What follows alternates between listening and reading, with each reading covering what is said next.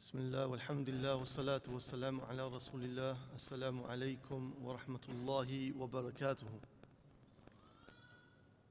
Ramadan, as we know, is fast approaching us, coming around the corner very quickly. And you find that people are of different categories, different groups, and different outlooks pertaining to this month. So you have a group of Muslims, strangely enough, when they think about Ramadan, they kind of have a panic in their souls. That, oh my God, another month of fasting. It's difficult. It's going to disrupt my routine. I'm going to miss out on X, Y, and Z. I'm going to have to wait a whole month before I can get back to my routine. And this, of course, is absolutely wrong. But then you have another group of Muslims who they ca- cannot contain their excitement. They get so excited about the thought of Ramadan because they know that it's an opportunity from Allah subhanahu wa ta'ala if they live this month for them to reconnect with Allah subhanahu wa ta'ala. For them to reignite their iman. For them to have yet another chance of entering into the Jannah of Allah subhanahu wa ta'ala. They know that Allah has decorated this month with so many gifts and so many bounties that each moment of this month something special is descending from the heavens there's opportunity for the person to make tawbah. There's opportunity for the person to make their scale of good deeds extremely heavy and the scale of good, uh, bad deeds very light. So the Salaf, they were like this.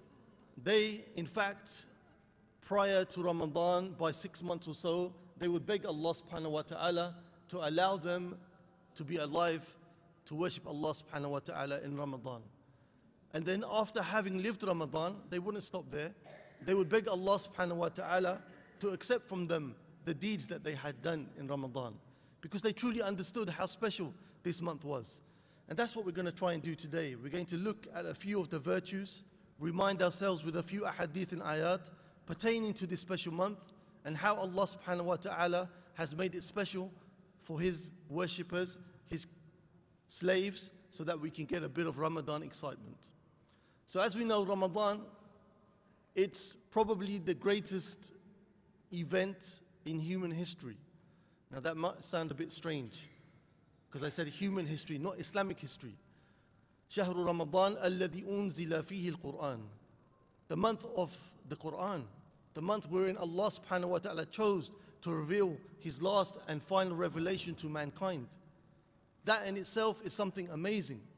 But did you know that Imam Ahmad, he collects a narration wherein he mentioned that there were also other revelations revealed in this month.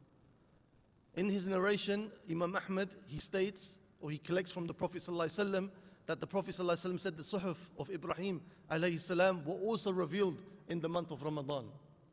And also the Injil and the Torah were revealed in this month.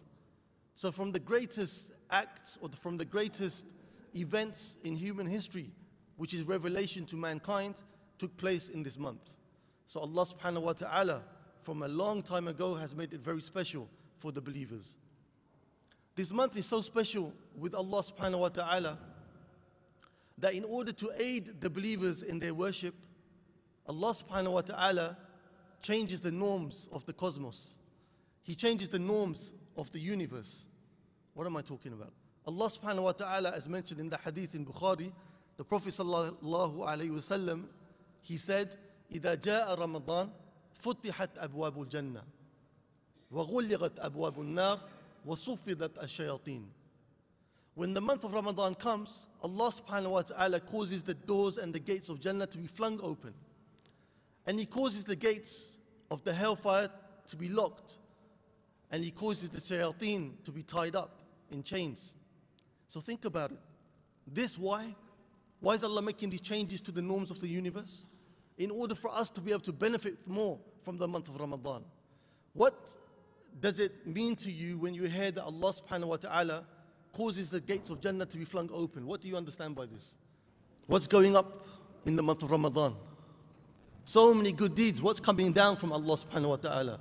So much mercy, rahmah, tranquility. So much, so many of the malaika coming down in that month. And as we know, on a particular night, especially the malaika, they come down and they fill the earth with their presence.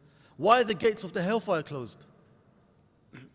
to give you the understanding that it's Allah has made it easier for you to do the good deeds and more difficult for you to do the evil deeds.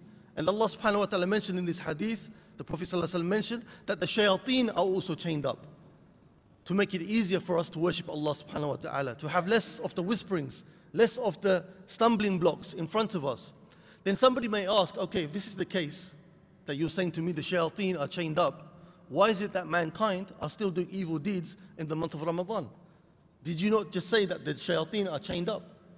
What can be the case? How can it be that we are still doing evil deeds or people still do evil in the month of Ramadan if the shayateen are not around?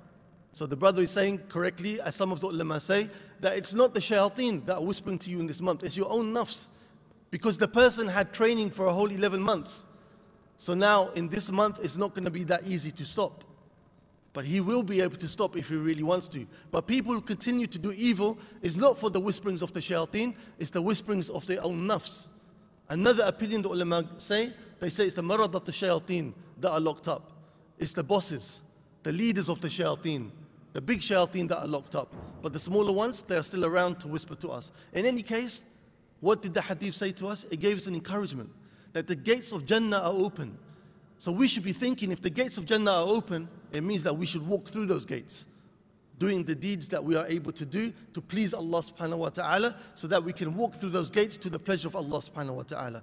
And if the gates of the hellfire are closed and the shayateen are chained up, then it's time for us to look into our own souls if we are unable to perform the acts of worship in Ramadan, if we are unable to stay away from the evil in Ramadan, then it truly tells us and reflects for us the state of our own souls. there are many benefits, as we know, to fasting, so many, but we're just going to touch upon a few. Ramadan is that special opportunity for us to train our souls once again to be obedient to Allah subhanahu wa ta'ala. How is that the case? Allah has made it incumbent, obligatory upon us to stay away from that which is halal that which is halal for you to do from eating and drinking and having relationships with your spouses from the morning, from, from dawn to sunset, you are to stay away from that which is halal for 30 days or 29 days. If you are able to do that, then imagine after a month of staying away from the halal, how easy it will be for you to stay away from the haram. Which is more, the halal or the haram? Huh? I can't hear you, bro ahsant, haram, right? At the, you're staying away from the halal, which is more, right? So that means it's going to be easier for you at the end of the month to stay away from those few things which Allah has made haram upon you. So Allah is giving this opportunity to us to train ourselves. What did Allah say in the Quran? كُتِبَ عَلَيْكُمُ الصِّيَامُ كَمَا كُتِبَ عَلَى الَّذِينَ مِنْ قَبْلِكُمْ لَعَلَّكُمْ تَتَّقُونَ Siyam was made obligatory upon you as it was made obligatory upon those before you perhaps or in the hope that you will gain taqwa. So the objective of fasting is not just to abstain from food, the objective of fasting is to gain this fear of Allah subhanahu wa ta'ala, this God consciousness. And one of the companions of anhum, when he was asked about what is taqwa, he said, What do you do? He said in reply to the person asking, He said, What do you do when you walk upon a path that you find to be rocky and you find to be covered with thorny bushes? The person says, I watch very carefully where I put my foot, and I'm very careful when I come near the thorns that I wrap my clothing tightly around me. Meaning that I'm so careful to see how I walk. He said that is taqwa. That you walk on the earth being extremely careful to avoid that which displeases Allah subhanahu wa ta'ala. That which is going to harm you. So by fasting for a month, you avoid that which will harm you. From the benefits of fasting to the soul, to the individual, is that the person once again starts to have compassion and empathy for the poor. Because you've gone yourself maybe 15 or more hours without food and drink, and you feel a little pinch of hunger, you feel a little pinch of thirst. But for us, it's easy. We know at the end of the day we're going to have a super meal. And brothers and sisters, we shouldn't be having that super meal. We should enjoy our iftar, but make sure it's not a three course, five course meal. Don't go overboard, right? Don't make yourself sick and be some of those who have to end up in Hamid Hospital. La Allah. Let's not do that. So, in any case, the person by fasting, he feels the pinch of hunger and it regains the empathy for the poor. And this is something very special because it's narrated that the Prophet, ﷺ, as in Bukhari, كان أجود بالخير من الريح المرسلة. That the Prophet ﷺ was more generous in terms of spreading good than a blowing wind in the month of Ramadan. Because the Prophet ﷺ would run around wherever he would find poor, he would give to them sadaqah, he would give to them charity, he would be helping out the poor as much as he can. So, this is what Ramadan should do for us. It should reconnect us to our brothers and sisters who are suffering, not for 24 hours, maybe 48 hours, maybe 72 hours they go without food and water. So, it should bring to mind that we are suffering only for 15, it's not even suffering, but they are truly suffering. And it should bring to mind that the Prophet ﷺ said, مثل المؤمنين في توادهم وتراحمهم وتعاطفهم كمثل جسد. That the likeness of the believers in their love for one another, their compassion for one another, their empathy for one another, is the likeness of a body. إذا اشتكى منه عضوا تداعى إليه سائر الجسد بالسحر والحمى. If one part of the body feels an ailment or a pain, then the rest of the body responds with sleeplessness and fever right? That's how the body reacts. You feel a pain somewhere in your body, the rest of the body is going to react to that pain. That's how we are supposed to be as the ummah. We see around us everywhere our brothers and sisters are starving.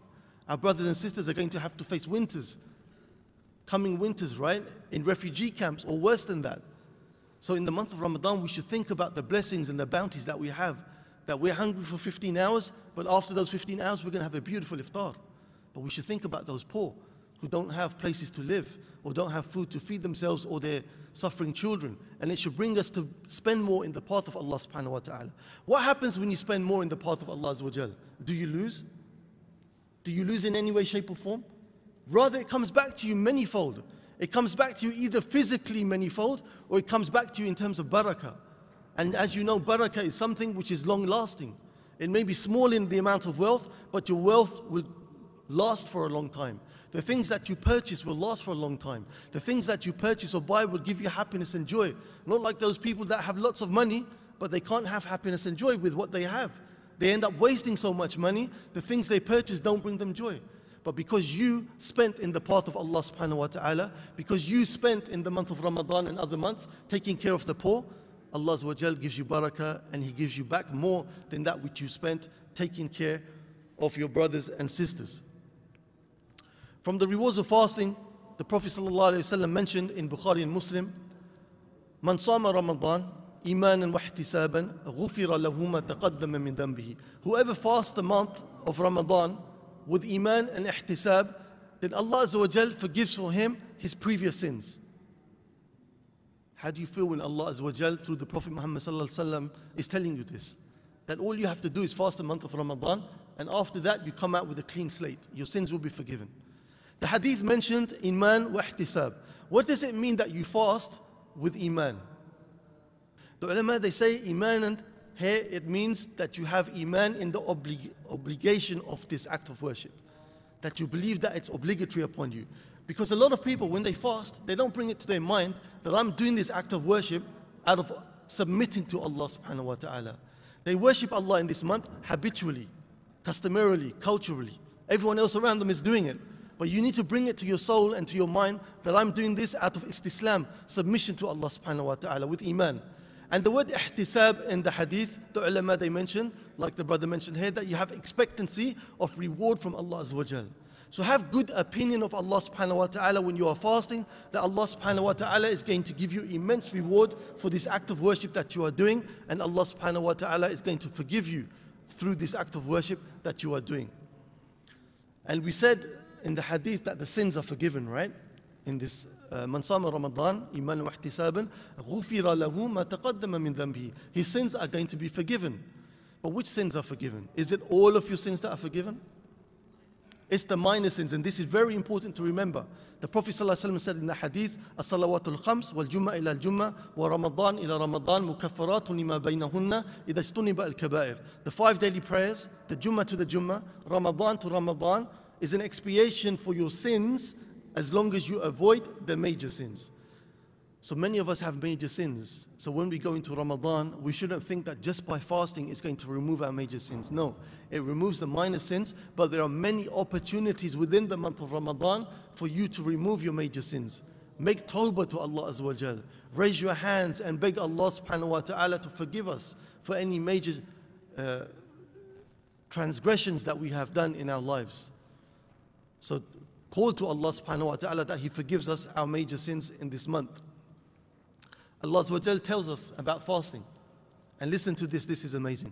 In the hadith, the Prophet ﷺ said that Allah Azza wa Jal, he says, كل عمل ابن آدم له إلا الصيام فإنه لي وأنا أجزي به وأنا أجزي به Allah subhanahu wa ta'ala says that all of the actions of the son of Adam are for him, meaning all the acts of worship for the son of Adam are for him, except for Saum, except for Siyam, except for fasting. For verily Allah says, It is for me, and I will reward it. Allah is giving status to this act of worship. Allah is showing you how special this act of worship is in His sight, subhanahu wa ta'ala. He's saying that all of these other acts of worship for the son of Adam, but this one is for me. What does it mean that this one is for me? What, what does Allah mean by that? He means that it contains so much sincerity that it's that act of worship, unlike other acts of worship, which is sincerely done for my sake. Why? Because other acts of worship, people know that you're doing the act of worship, and you can have riyah in the act of worship, right? You can have showing off. But fasting, nobody really knows whether you're fasting or not. When your wife's not watching, you can go into the kitchen and have something to eat, right? The youngsters, they can have something to eat when the parents are not around, but they don't do so. Even when you are making wudu, you are careful not to allow the slightest bit of water to slip past your throat out of sincerity to Allah Azza wa from this act of worship. You are so careful to protect this act of worship. That's why Allah subhanahu wa ta'ala says it's for me because it's full of ikhlas, it's full of sincerity, and there's absolutely no showing off in there by the permission of Allah subhanahu wa ta'ala. And Allah says, I am the one who is going to reward that act of worship. Other acts of worship, how are they rewarded? From 1 to 10. Or, in some cases, as mentioned, above to 700. But in fasting, it's never been mentioned what the reward of fasting is, right? It's like sabr. Allah says about patience in the Quran, إِنَّمَا يُوَفَّ الصَّابِرُونَ أَجْرَهُمْ بِغَيْرِ حِسَابٍ That verily those who are patient, their reward is given to them without any limits. So what is fasting? Fasting is full of patience. You are patient from the morning to the evening. Patient by submitting to Allah, leaving off that which was halal for you. Patient by staying away from that which is haram. So that's why Allah gives you so much reward in unmeasured ways. And another amazing thing that some of the ulama they said, like Muhammad Mukhtar al-Shinqiti, Hafidahullah, and others, where Allah said in this hadith, وَأَنَا أَجْزِي بِهِ And that it's for me. I, it's, the fast is for me, and I am the one who's going to reward it. You know, on the day of judgment, if we are from those people, la samahullah, that we have wronged others, on the day of judgment, there's going to be recompense, right? So if somebody has wronged another person and that person is not forgiven for that wrongdoing, the person who is wronged, the madloom, will come to the zalim on the day of judgment and tell Allah or ask from Allah subhanahu wa ta'ala to be recompensed for the wrong that he suffered in the dunya. And it can be the case, as the Prophet ﷺ mentioned, that the good deeds of the person who did the wronging will be given to the one who's wronged. And if his good deeds run out, then the bad deeds of the one who is wronged is given to the one who did the wronging. But this deed of fasting is not in that equation. Because Allah subhanahu wa ta'ala said that this deed is for me and I am the one who's going to reward it. So some of the ulama that they said that this deed, this act of fasting is so special that it doesn't come into this equation of recompense on the day of judgment. So we should take care of our fasting and we should understand how special it is in the sight of Allah subhanahu wa ta'ala. Imam Ahmad, he narrates from Abdullah ibn Amr al-As that the Prophet sallallahu alayhi wasallam he said, الصيام والقرآن يشفعان للعبد يوم القيامة that the fasting and the Quran they come on the day of judgment to intercede on behalf of the slave. On that day when we're going to need so many deeds, we're going to need so much protection on the day of judgment. We're going to wish that there will be people and deeds that will intercede for us. The Prophet ﷺ is telling us that the Quran and the fasting will come as interceders for us. يقول الصيام أي رب منعته طعام وشهوات بالنهار فشفعني فيه the fasting will say, Oh my Lord, I prevented him from having food and desires during the day, so allow me to intercede for him. ويقول القرآن أي رب منعته النوم بالليل فشفعني فيه And the Quran will say, Oh my Lord, I prevented him from sleeping at night, because maybe he was one of those special people that worship with the Quran during the night. I prevented him from sleeping due to him reciting me and worshipping with me. So allow me to intercede for him, فَيُشَفَّعَانِ and then both of them will intercede for that slave. So when you're doing these acts of worship, don't just see them as, you know, this is something which Allah has made obligatory upon me. Think and remember these rewards that Allah subhanahu wa ta'ala is mentioning. Have ihtisab, have expectancy from Allah subhanahu wa ta'ala that He will allow us to gain from these rewards. This will encourage us to do our fasting with ihsan and itqan, to do our fasting at a better level of worship and not just a customarily level of going through that uh, month day by day, not really thinking, what are we doing? What is the purpose? What is the benefit of what we are doing? Sometimes when you fast, some people, they have bad breath, or some people have it even when not fasting. Some people have it whilst fasting, right? And they kind of get put off by this smell. But the Prophet ﷺ is telling us, don't be put off. He said to us, La khaluf, he said, La khalufa fam sa'im atyabu min rih al-misk.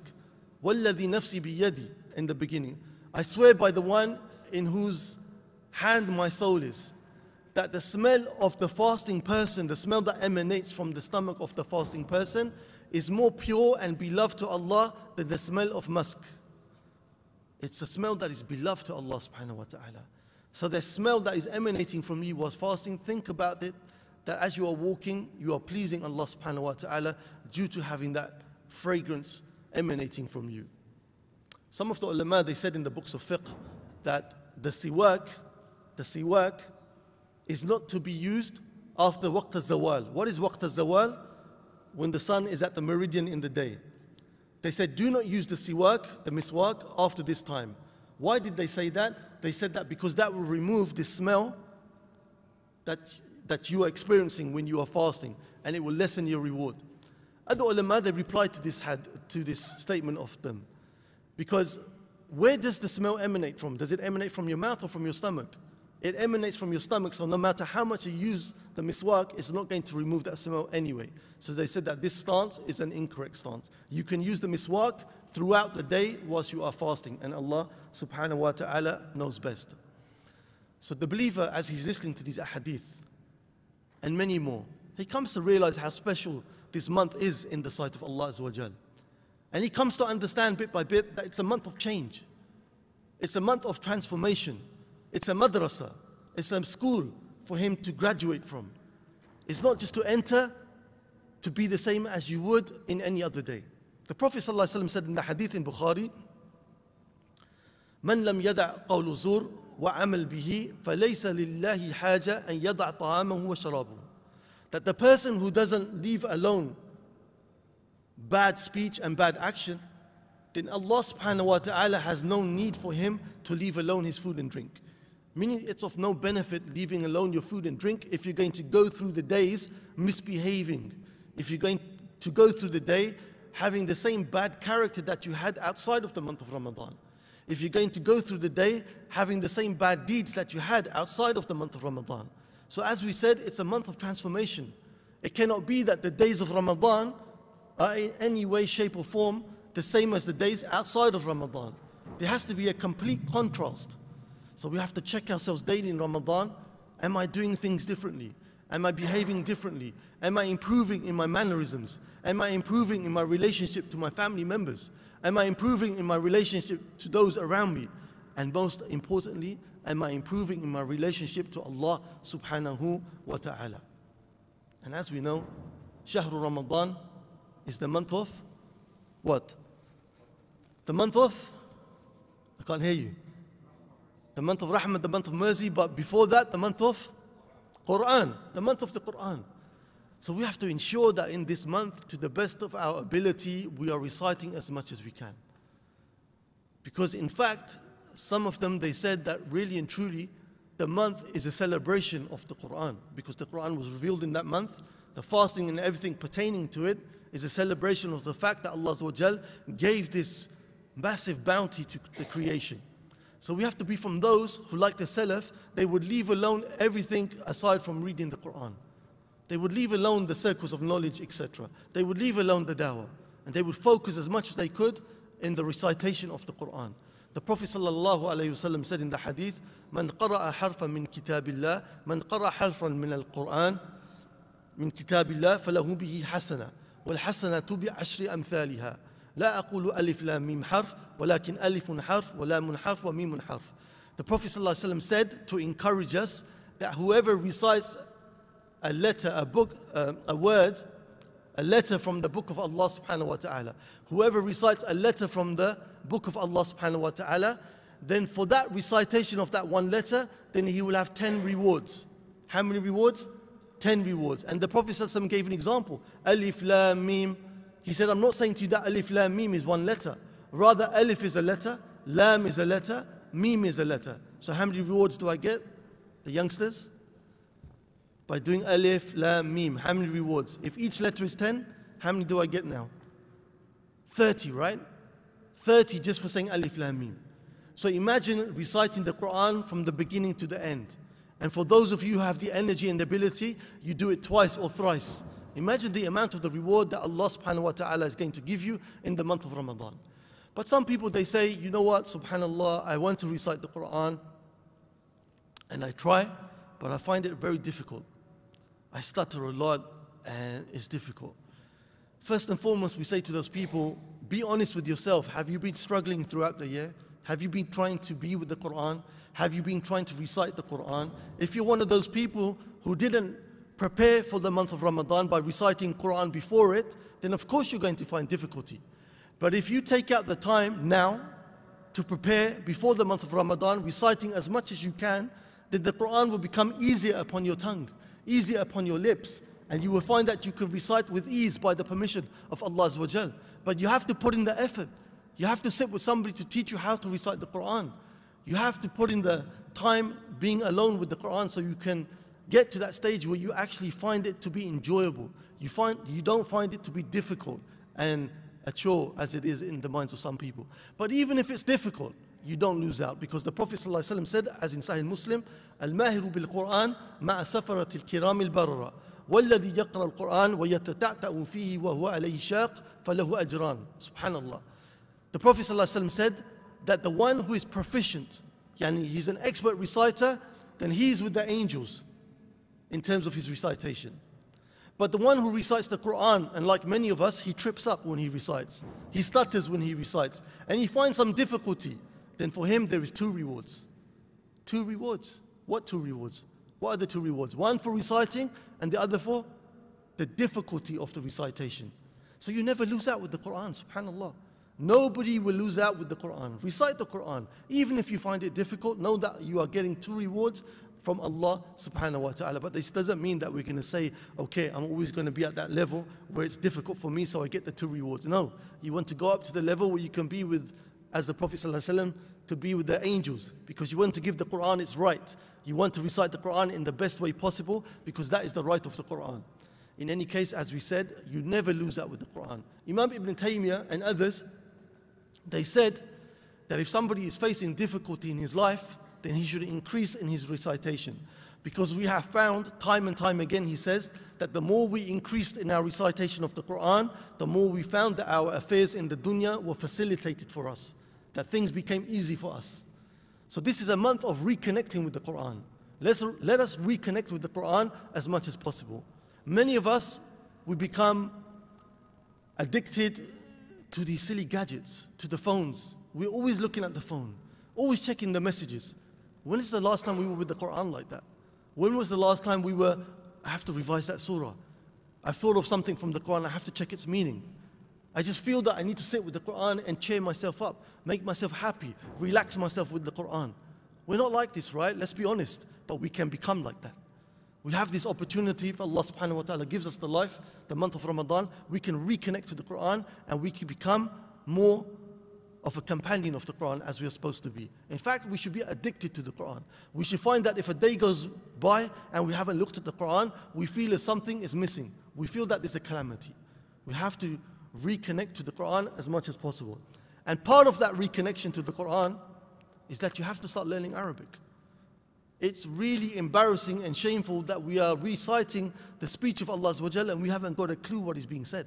I'm not saying we have to become those who are very proficient in the Arabic language, though that's something which is recommended and virtuous. But we should have enough of the language that we can understand the basic meanings, the surface level meanings of the Quran. So that when we recite, we really have this connection with Allah. We understand that Allah is talking to us. He's communicating to us, and we are communicating to Him. And we will be from those that when we recite the Quran or we stand in the prayer, we won't fall asleep anymore. Even if the person doesn't have a good recitation in terms of a melodious voice. You know, because us who do not understand the Arabic so much, the only way we enjoy the Taraweeh is if the person has a melodious voice, right? But if we understood the language, we would enjoy it through the meanings we wouldn't care so much about the melodious voice. And if the person had a melodious voice, it would increase our enjoyment even more. So, in any case, try your best from now to start to learn uh, the Arabic language. And it's not difficult. Start to learn the Arabic language as much as you can, bit by bit. So, in this blessed month, we know Taraweeh is something which is, is something which is highly encourages for us to do.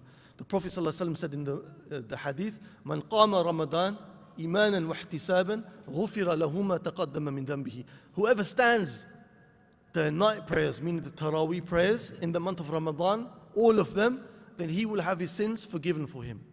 So it's an opportunity again to have your sins forgiven for you. But let's not get it twisted. Don't make it upside down. Don't be from those who leave off the obligatory prayers and they do not attend the masjid for the obligatory prayers. I don't want to say they don't pray the obligatory prayers because inshallah there's no Muslim that does that. Every Muslim prays the obligatory prayers by the permission of Allah. But pray the obligatory prayers where you're supposed to pray them, which is in the masjid for the men. That if you hear the adhan, if you're in a place where you can hear the adhan, then you have to respond to the call. The Prophet ﷺ said, Man nida falam yujib fala lahu illa min. The Prophet ﷺ said that whoever hears the call to prayer and then doesn't respond to it, then there's no prayer for him unless it was due to an excuse, a valid excuse. This is one opinion. And it's a strong opinion that you have to respond to the call of prayer wherever it be. So there's people that do not come to the masjid throughout the whole year, okay, for the obligatory prayers, but for the taraweeh they are there. That's something which is good and virtuous, but you're turning it upside down. The Prophet ﷺ said about Allah subhanahu wa ta'ala, he said that ما تقرب إلي عبدي بشيء أحب إلي مما افترضت عليه ولا يزال عبدي يتقرب إلي بالنوافل حتى أحبه The Prophet ﷺ said that Allah said that my slave doesn't come close to me except with the thing that I have made obligatory upon him. means that the obligatory actions are the first step of coming close to Allah. They are the things we need to take care of. So praying in the masjid is obligatory for the men, responding to the adhan. And then if you were to do the nawafil, you continue to come close to Allah until Allah subhanahu wa ta'ala loves you. So we said that praying Taraweeh in the month of Ramadan is something very virtuous. What happens if you pray with the Taraweeh in the month of Ramadan? What was the reward that the Prophet mentioned? Ahsan, sins are forgiven. Someone's listening. The sins are forgiven, right? And this is something that we want. So we have to attend the prayers and have our sins forgiven. How many rak'at should we pray? Many of the brothers, they start to have these discussions and debates and differ with each other. How many rak'at should we pray? Aisha radiallahu anha, Umm al-Mu'mineen, she mentions in Bukhari that ما كان النبي صلى الله عليه وسلم يزيد في رمضان ولا غيره على 11 ركعة that the Prophet ﷺ in the month of Ramadan or outside of the month of Ramadan never increased above 11 rak'at. In another hadith, it mentioned 13, another narration. So this was the sunnah of the Prophet ﷺ. But it didn't stop there because the Prophet ﷺ also said in the hadith in Bukhari and Muslim, Salatul layl mathna mathna. فإذا خشي أحدكم الصبح صلى ركعة توتر له ما قد صلى. That the night prayer is two by two by two. Did he put a limit in this hadith? He didn't put a limit. He said, if one of you fears the dawn is about to come, then he prays one to make it a witr, the rest of which he had prayed. So the ulama, they say, looking at this hadith, they say that if they want to pray more than 11 or 13, then you're allowed to do so because the Prophet ﷺ didn't put a limit. And many of the ulama, in fact, the majority opinion amongst the fuqaha of those of present and past, they said 20 is what is a, should be prayed. So don't be from one of those people who get into these debates. I am saying, yes, the sunnah of the Prophet ﷺ was to pray either 11 or 13, but there's nothing wrong with praying more than 11 or 13. And the Prophet ﷺ said, Man imam hatta yansarif kutiba lahu qiyam al-layl. Whoever prays with the imam until the imam leaves, meaning finishing from the prayer, that he will have the reward of praying the whole night. The background to this hadith that I'm just mentioned, a man came to the Prophet ﷺ and he said, Ya Rasulullah, we wish that you pray with us more. Meaning the Qiyam al-Layl is finished with the Prophet ﷺ in Ramadan and the companions, as you know, they wanted to do more. So they said to the Prophet ﷺ, we wish that you do more. And then the Prophet ﷺ quoted this. He said that whoever prays with the Imam until he leaves, until he finishes, then he gets the reward as though he prayed the whole night. So wherever you end up praying Taraweeh, whether it's 20, whether it's 11, whether it's 8, make sure you finish with the Imam so you don't miss out on the reward of having the prayer of the whole night. Okay? So it's something which is imperative for us to do. In this month of Ramadan, we have an amazing gift that Allah subhanahu wa ta'ala gives us on one night. Laylatul Qadr. Ahsant. Laylatul Qadr, what is this gift? What is it equal to? A thousand months of worship, subhanAllah. A thousand months of worship, shouldn't we be begging Allah from now that we can get that month? Really, we should. We should be begging Allah subhanahu wa ta'ala from now that we are able to live and able to worship Allah on that month. A thousand months of worship, which Allah subhanahu wa ta'ala, if He accepts, will be transformation for us. Many people, they think it's on the 27th night, and this is supported by many scholars and narrations, but we cannot guarantee that it's on the 27th night only. So the smart person, he gets up on every single of the last 10 nights seeking Laylatul Qadr. Don't be from those who only come to the masjid on the 27th night. From one of the important objectives and benefits of this month is dua. Dua. Allah Azza wa Jal, when you read through Surah Al-Baqarah and you look at the verses pertaining to the rulings of uh, fasting, Allah subhanahu wa ta'ala puts in between those two sections of verses a very interesting verse where he says وَإِذَا سَأْلَكَ عِبَادِي عَنِّي فَإِنِّي قَرِيبٌ أُجِيبُ دَعْوَةَ الدَّاءِ إِذَا دَعَانِ If my slaves ask you, O Muhammad, concerning me, then tell them that I am close I respond to the call of the one who is calling upon me. Meaning, I answer the du'as. So, in between the verses of fasting, Allah puts, make dua to me. So, fasting is a time when dua is going to be accepted. Whether it's throughout the whole day of your fasting, or as some narrations, close to the, or at the time of the iftar. Fasting ensures that your dua is going to be accepted. Why? What is one of the ways of getting your dua accepted, as we know from other lessons? Sometimes the ulama, they give you the example of the bow and arrow, right?